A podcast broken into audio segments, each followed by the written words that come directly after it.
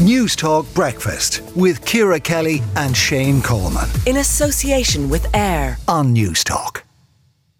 Now, on this day, 50 years ago, a man named Marty Cooper made the first mobile phone call.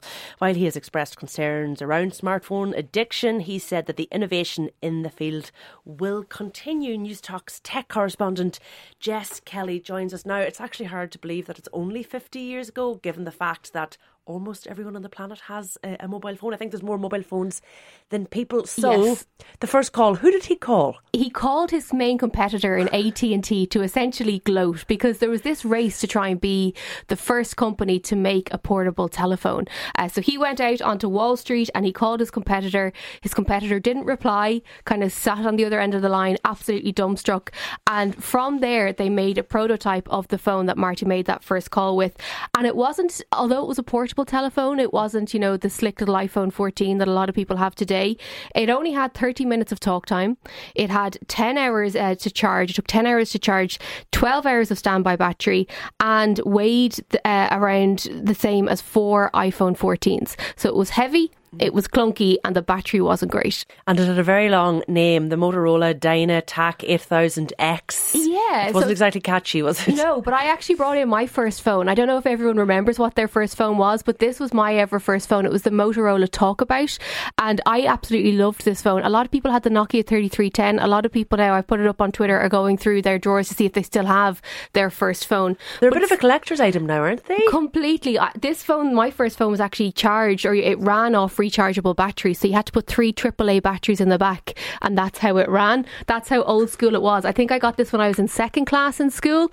Uh, so I absolutely love this phone. But I would love to know what everyone's first phone was. Yeah, and just to remind people, I mean, these phones made telephone calls. No camera, no internet. Yes, Th- that's what Marty was saying because he was speaking recently about this and he said at the time there was absolutely no anticipation that, you know, you'd have an encyclopedia in your pocket or that you'd have a digital camera, never mind one built into your phone. But he's saying that the innovation isn't stopping. He's kind of, you know, lamented a little bit around social media addiction and so on, but he's saying that companies are going to continue to innovate. We may get to the stage where we have smartphone capabilities embedded into our bodies, which I know Shane Coleman is absolutely going to totally hate. freaked out about. Yeah, yeah. I actually look. It, it, the design of the phones themselves has sort of stagnated. They are struggling has, to come yeah. up with sort of new concepts for the mobile phone yeah. device itself. So we're taking a big leap and putting it under the skin. How does that actually embeddable work? tech? It actually exists. There's already examples of this. A lot of people might have, you know, an access card for their office or for their garage or for whatever it is. And in some parts of the world, if you need one for your office, companies can offer to put one under the fat bit beside your thumb. I don't know what the medical term is, uh, but in, they can embed it into your skin, so you don't need to remember to bring your swipe card. So I wish somebody oh, put my car keys in there. That could well happen. That could well happen. So look, it may seem bonkers, but it's not that far away. And he did say that if they go under the skin, which is a real positive, there will be no charger needed. There'll be no charging because the human body will act as the charger and it will keep the cell active.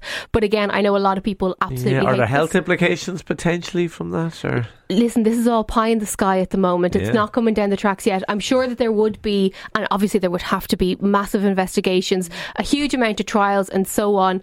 But that notion of embedded tech, it's already happening um, in the health field with blood glucose monitors and so on. Yeah. So I guess it's only a matter of time yeah. before this happens. Mm-hmm. But just to warn everybody, you don't have to do it. Before you pick up your phone and text and rage, this isn't going to be mandatory. It's something that will come down the track, and if you want it, you can opt in, but you don't have to.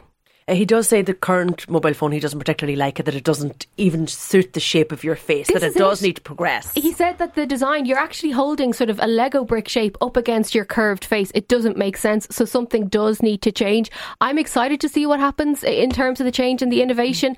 Whether I'll get one embedded in my skull or not, I don't know. Uh, if anybody's going to do it, Jess, you're going to do it. the surely. things I do for my job, you know. there you go. Uh, we'll leave it there. Newstalk's text correspondent Jess Kelly. Thanks. Newstalk Breakfast with Ciara Kelly and Shane Coleman. In association with AIR. Weekday mornings at 7 on News